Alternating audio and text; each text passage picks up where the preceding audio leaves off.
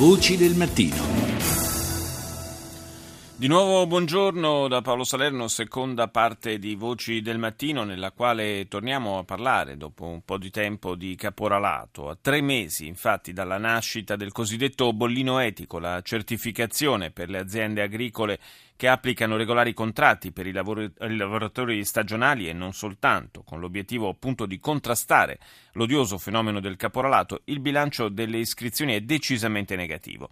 Dopo il clamore delle vicende avvenute nelle campagne pugliesi la scorsa estate, lo ricorderete, ci furono anche delle vittime, e un disegno di legge contro il lavoro nero nei campi, approvato in Consiglio dei Ministri in questo scorso mese di novembre, su 669 richieste di adesione arrivate all'Inps, solo 207 sono state accolte.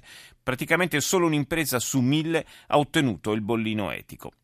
Colomba San Palmieri allora ha chiesto al presidente dell'Alleanza delle Cooperative, Giorgio Mercuri, un commento su queste cifre. Ma certamente i dati che sono stati divulgati sono dati che eh, ci dicono che le iscrizioni sono state bassissime fino ad oggi. È chiaro che non eh, ha alcun valore se non cerchiamo di far sì che tutte le aziende si possano iscrivere a questo bollino etico proprio per dimostrare quanto il nostro settore agroalimentare eh, lavora contro alcune posizioni di caporalato o altre situazioni che si creano sul territorio.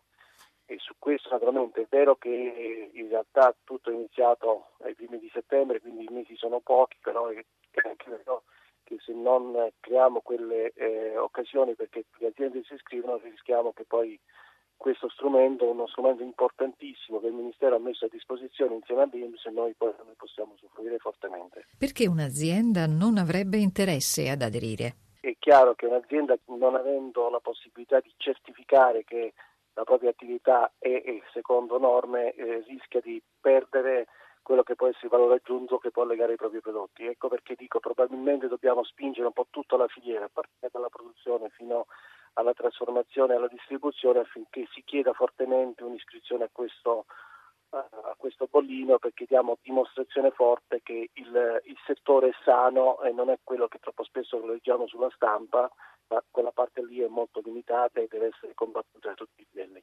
Qual è il contributo che può venire alla causa dalla grande distribuzione? E se la grande distribuzione chiede fortemente che le aziende si iscrivano, può contribuire affinché ci sia ecco, questa accelerazione di iscrizione.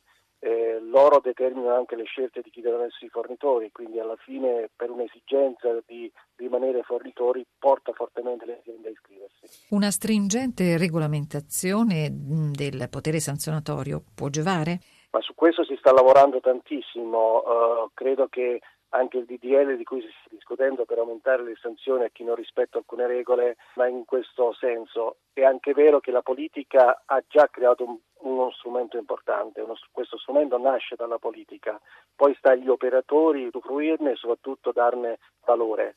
Arresto in flagranza di reato e confisca dei beni, solo alcune delle sanzioni previste nel disegno di legge che combatte il caporalato basteranno a contrastare il fenomeno e soprattutto a permettere comunque alle aziende che hanno questo bollino eh, di rimanere sul mercato? Ma certamente perché eh, a volte la legge di mercato utilizza anche strumenti non legali per eh, essere competitivi. La legge sanzionatoria mette in condizione poi le aziende di uscire dal mercato, quindi non sempre eh, quello che sono gli aspetti etici vengono controllati dal mercato, anzi a volte sono superficiali con semplici dichiarazioni che vengono fatte dai fornitori.